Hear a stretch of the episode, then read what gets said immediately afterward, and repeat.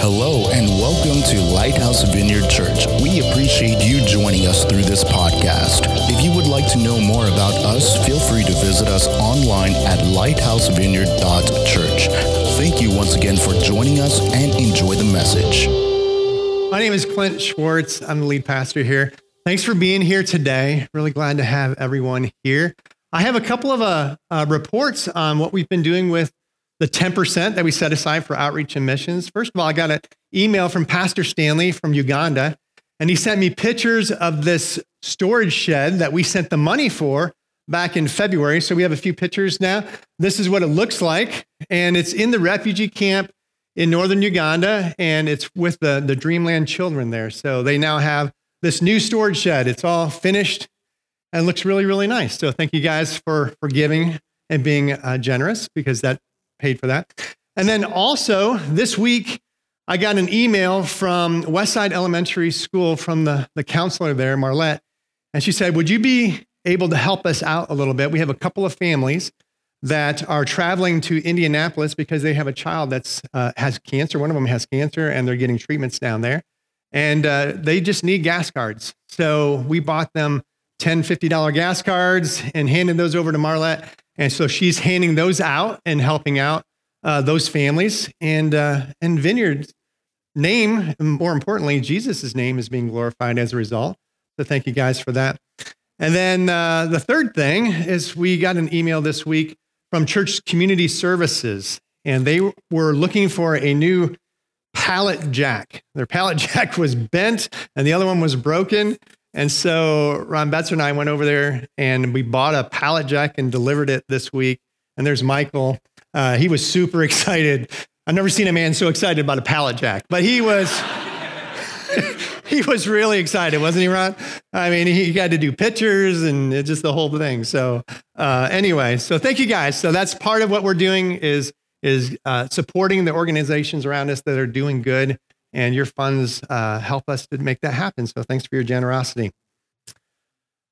All right, so this week we are continuing our series called Tough Topics Living at Peace Without Compromising Scripture. And I do want to do a plug for next week, by the way. Next week is Mother's Day, and we are going to celebrate on Mother's Day. Just so you all know, uh, it's going to be a great time. Make sure you uh, bring your moms, invite the ladies in your life. We're actually calling it Women's Fest. I think is what we decided. It's going to be Women's Fest.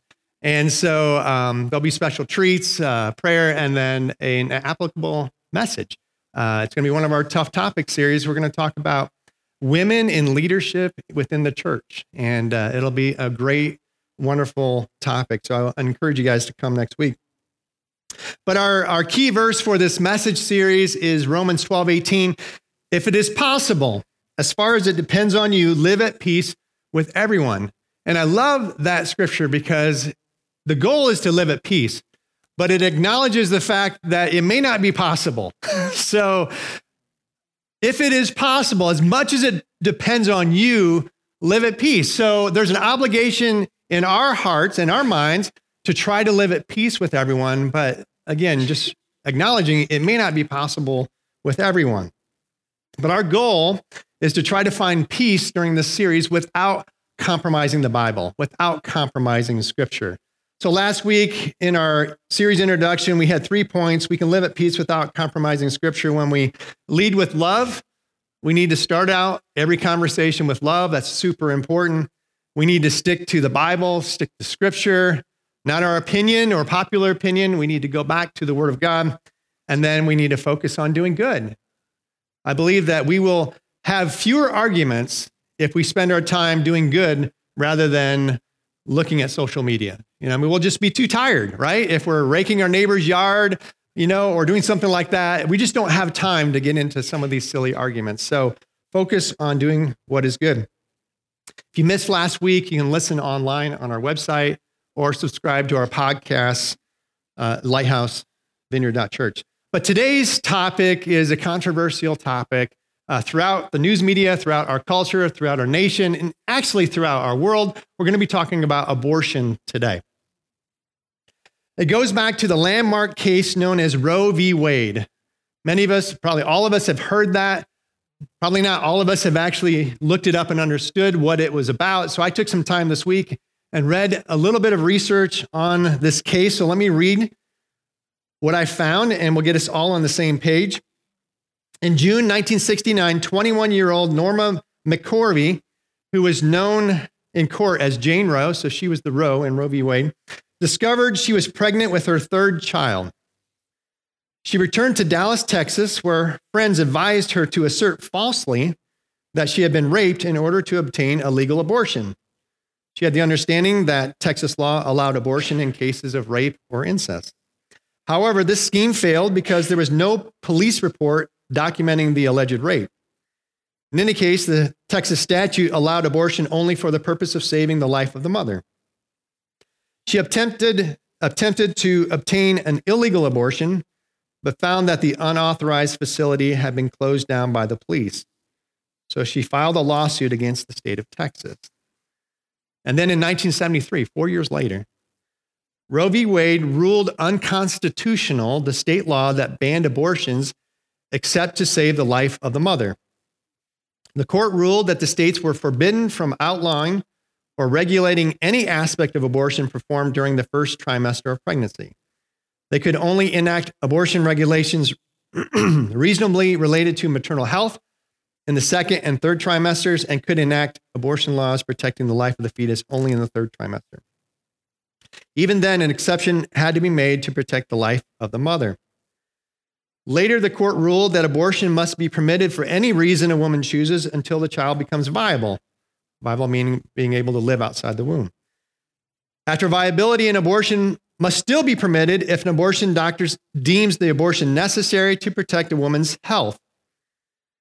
This was defined by the court in another ruling, a woman's health, issued the same day as all factors physical, emotional, psychological, familial, and the woman's age relevant to the well being of the patient.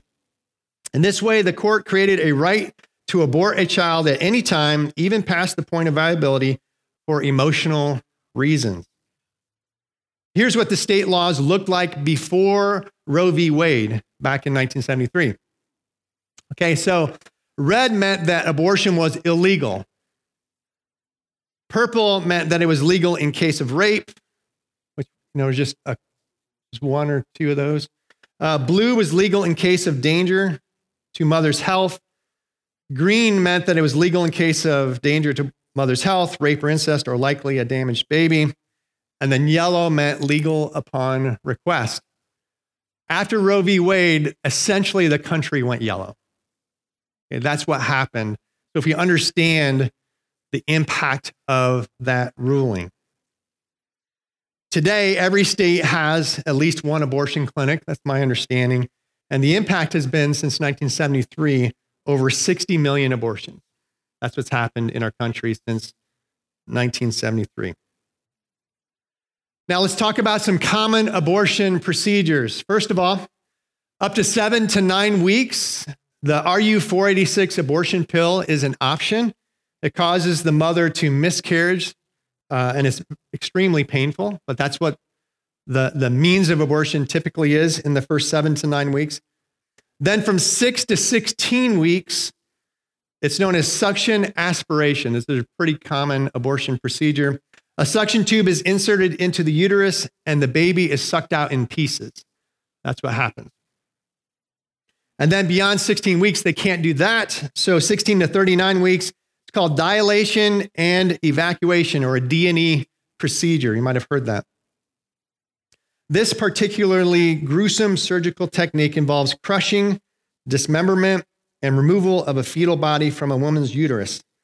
Mere weeks before or even after the fetus reaches a developmental age of potential viability outside the mother.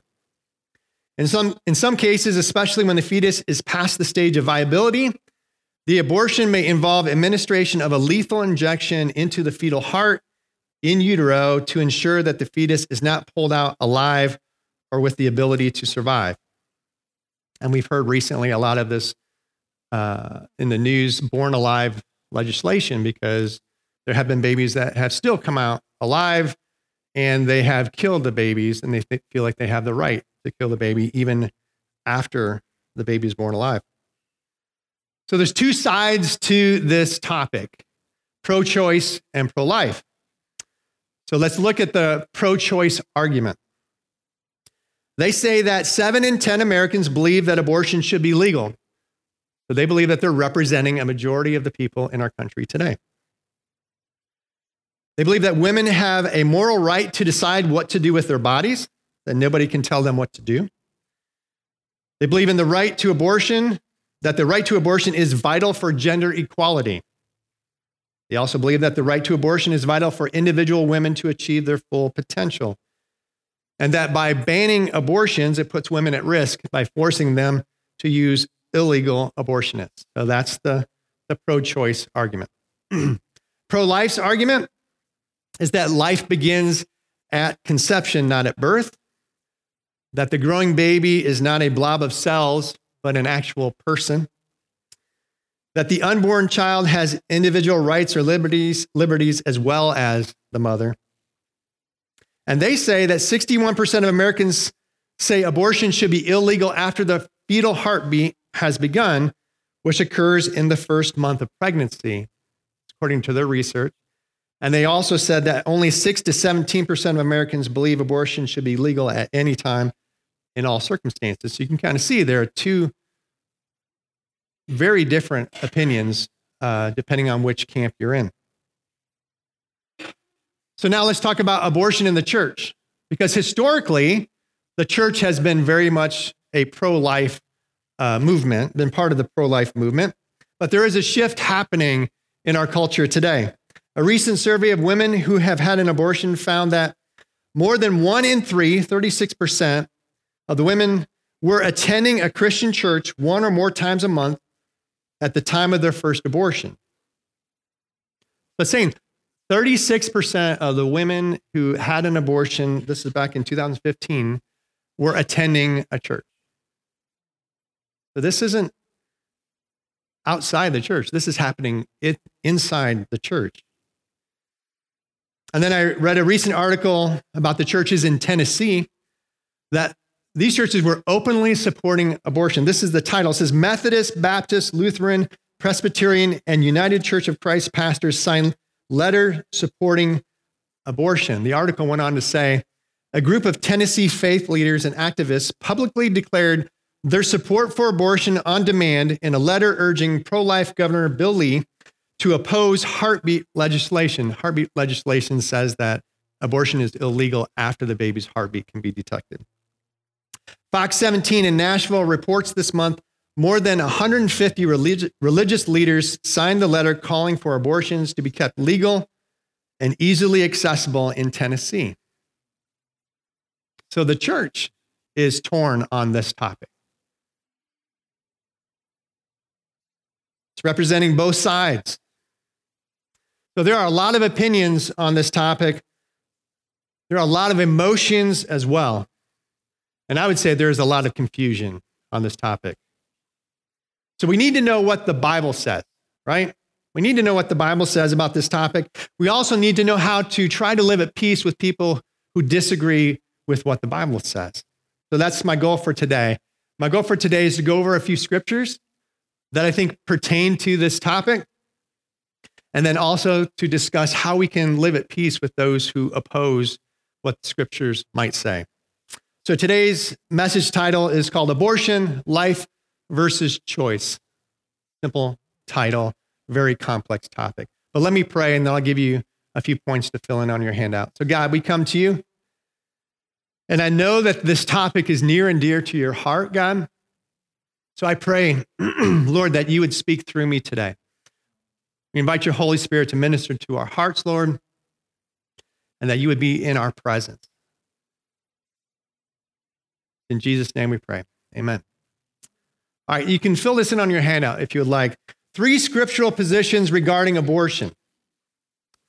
First of all, number one, a fetus is a person known and loved by God. A fetus is a person known and loved by God. Two scriptures, Psalms 139, 13 through 16 says, for you created my inmost being. You knit me together in my mother's womb. I praise you because I am fearfully and wonderfully made.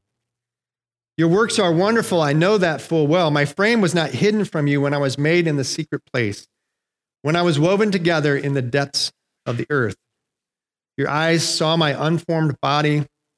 All the days ordained for me were written in your book before one of them came to be. God knows us when we're in the womb. And Jeremiah 1 5 says, Before I formed you in the womb, I knew you. This is God speaking to the prophet Jeremiah. Before I formed you in the womb, I knew you. Before you were born, I set you apart. I appointed you as a prophet for the nations. God knows us while we are in the womb.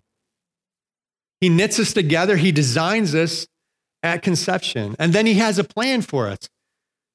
Just think about that. God is ordaining our days while we're growing in the uterus. Just interesting to think about. As a mom and dad, you know, maybe excited about the birth, God is too, because He He knows everything about this child and He has plans for this child while the baby is still in the womb. In the Gospel of Luke, the Bible talks about when the angel came and told Zechariah that he was going to have a baby. He was actually going to be John the Baptist. It says in Luke 1 14 through 15, He will be a joy and a delight to you, and many will rejoice because, because of his birth, for he will be great in the sight of the Lord. He is never to take wine or other fermented drink, and he will be filled with the Holy Spirit even before he is born, which I thought that was interesting. That a baby in the womb can be filled with the Holy Spirit even before it's born. And then uh, the story goes on that Elizabeth is pregnant with John the Baptist, and Mary comes to visit Elizabeth, and Mary is now pregnant with Jesus at the same time. And Elizabeth, Elizabeth says in Luke 1:44, as soon as the sound of your greeting reached my ears, the baby in my womb leaped for joy. John the Baptist has the Holy Spirit, and he knows when Jesus, the Savior of the world, comes into the room and the baby starts getting all excited inside of Elizabeth. An unborn baby is not a fetus, person known, designed, and loved by God. At about 22 days after conception, the child's heart begins to circulate its own blood. And his heartbeat can be detected on an ultrasound. 22 days, just three weeks. And at six weeks, the child's eyes and eyelids, nose, mouth, and tongue have formed, six weeks in. And then six to seven weeks along, electrical brain activity can be detected. By the end of the eighth week, the child has developed all of his or her organs and bodily structures. And then by 10 weeks, the child begins to move. Here's an image of a, what a 12 week old baby looks like in the womb.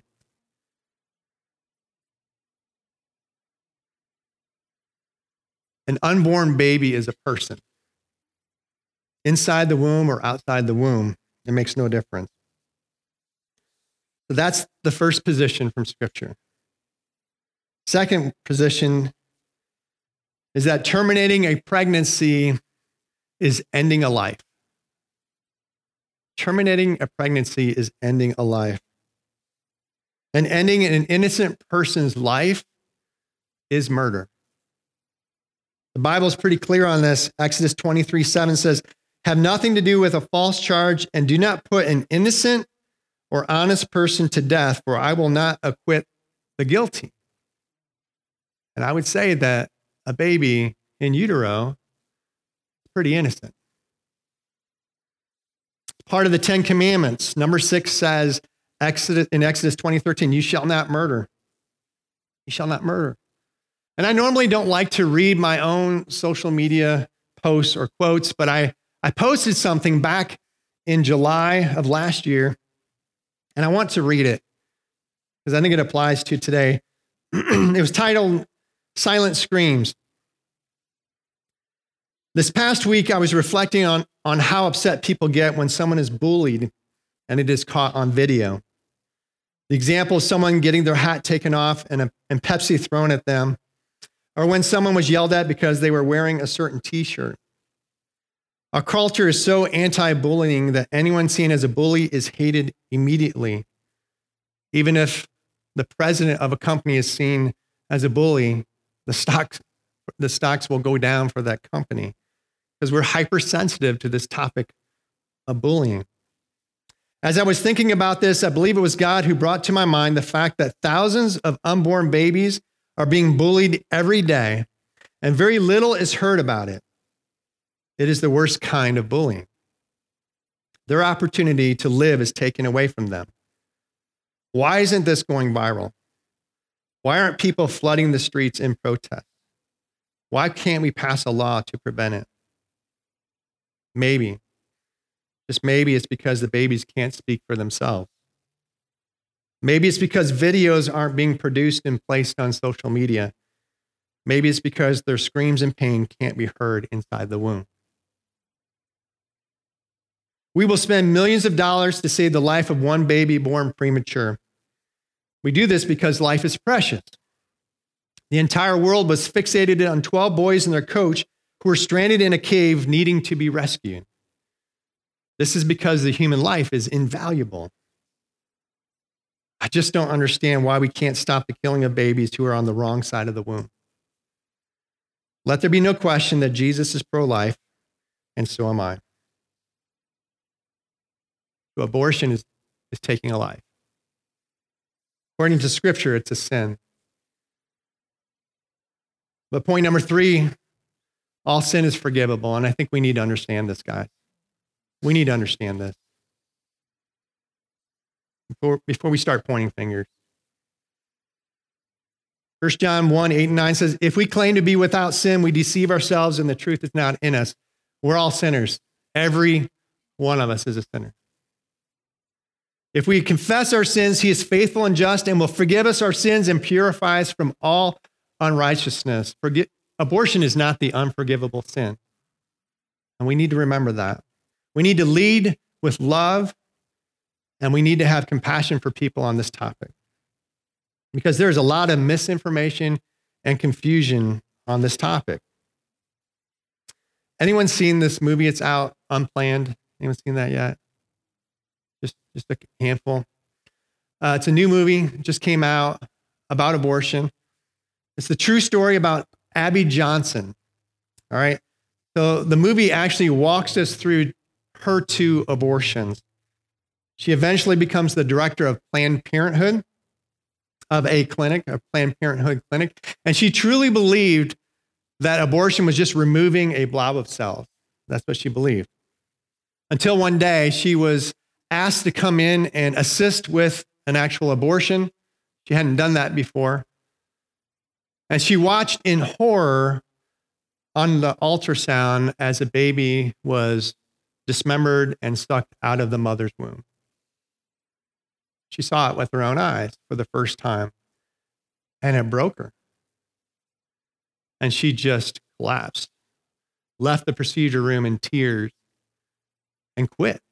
She couldn't support this anymore because the truth had finally been revealed to her, and she started to fight against abortion, which is this movie is the outcome of that.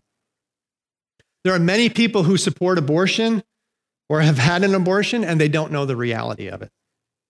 So if you have had an abortion or if you have encouraged someone to have an abortion, just remember that all sin is forgivable. And it's time to forgive ourselves if that's us. And if you know someone who's had an abortion, we need to stop judging and forgive them as well. And if we know someone who stands for abortion rights, it's important that we lead with love. Lead with love. So when we're talking to someone who is pro choice, first of all, understand that they're probably not pro death. I mean, they're, they're pro choice. They, they really believe that they are standing for the rights of a mother because they know that a young unwed mother is going to have a lot of difficulties in their life. So they're really not for death. They are trying to represent the mother. That's, that's most of the time, that's their intentions. We also need to then state that the biblical perspective of the fetus is not that it's a blob of cells, but that it's a person. An unborn baby is a person known and loved by God. And then we need to compassionately state our beliefs that a woman's right to choose shouldn't override a baby's right to live. We have to lead with love. Have to lead with love. So here's some action steps. You can fill this in on your handout. First of all, pray. All right, pray. One of the my favorite lines in the movie was that when people stood outside of a clinic to pray, there was a known impact to the abortion clinics, that the no show rate would go up when people would stay outside and pray. Not if they stood outside and protested and called people murderers, that kind of thing. I'm not talking about that. But when people prayed, the no show rate would go up. And all the Planned Parenthood clinics knew this. And it went as high as 75% no show. So I think prayer is a big deal. Now, I, am not aware of any abortion clinics in our region, like right here. They're, they're down in West Lafayette, they're down in Indianapolis, but not in our town. But we can be praying, you know, just pray for, for people, people who are going through it, that people would not make that decision. Pray for people in our region. Second thing we can do is to vote. Pro life candidates do make a difference in the legislation. There's a lot of laws that have put up barriers to abortion uh, wait times, the fact that, that mothers would have to actually look at or have an option to look at an ultrasound to see what they're doing before they would have an abortion. I was talking to someone yesterday who's, who had an unwed, they were an unwed mother, had an unplanned pregnancy many, many years ago. And um, she said, if there had been an abortion clinic, if it had been available, I probably would have had it at that time, but it didn't, thankfully, and had a wonderful son as a result. Um, so making it more difficult can prolong the decision and, and maybe save a life. So voting is important. Number three is to be compassionate. Guys, we need to be compassionate. There's a lot of misinformation out there, a lot of misinformation, a lot of good intentions as well. Next one is to consider watching the movie Unplanned.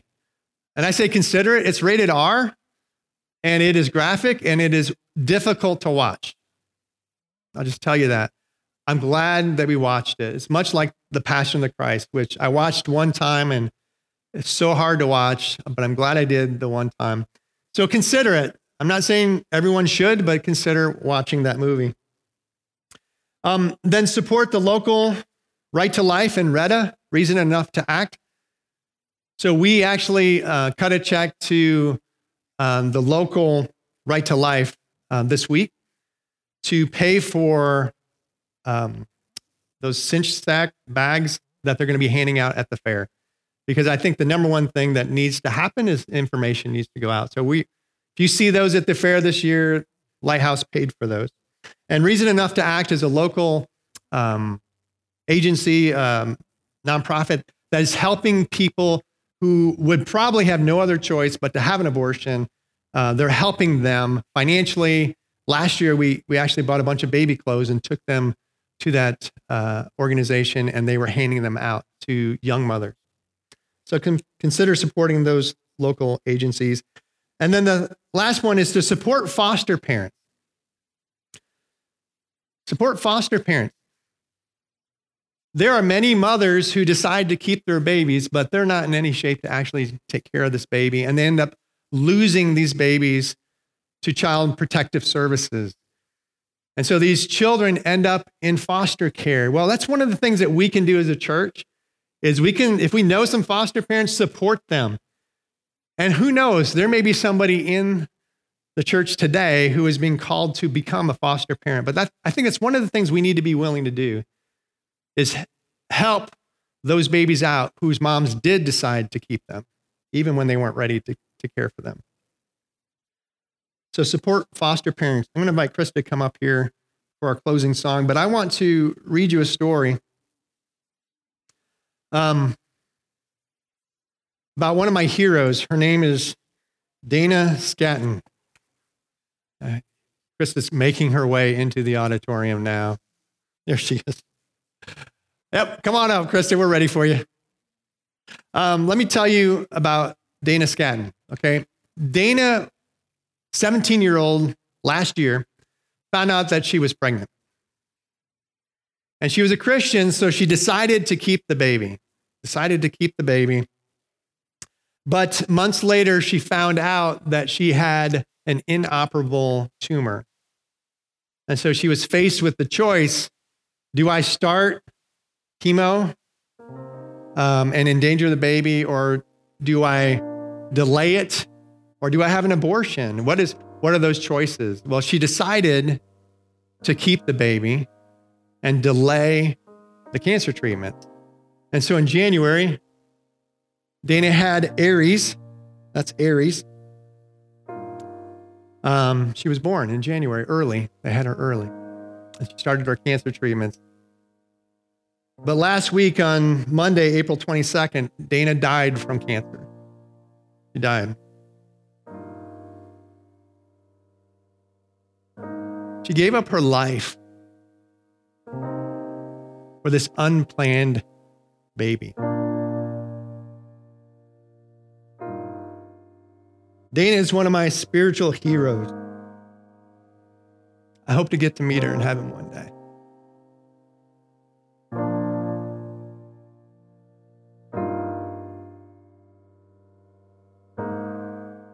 She lived out the scripture.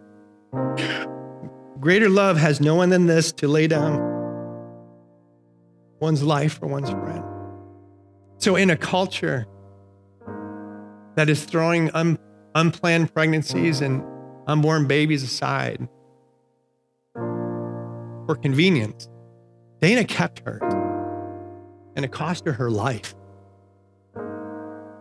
That's what Jesus would do. I'm convinced of it. That's what Jesus did do. He gave up his life for us. And as followers of Christ, I believe that we also need to be willing to lay down our lives for others. Let's stand.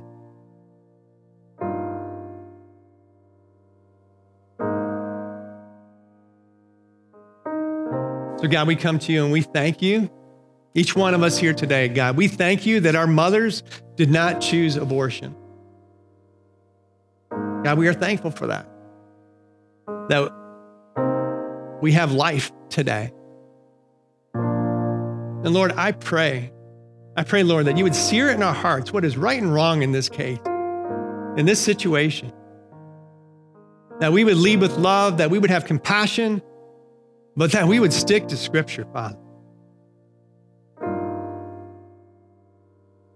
And I pray, God, I pray, God, that we can make a difference in our friends' lives, in our families' lives, in our neighborhoods, in our schools, in our workplaces, Lord.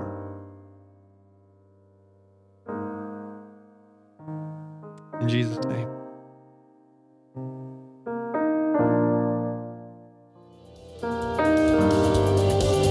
Thank you for enjoying the message. We hope we helped you know God more intimately. If you feel our ministry is helping you spiritually, feel free to find out more about us at lighthousevineyard.church. Thank you once again for being part of our family, and we'll see you next time.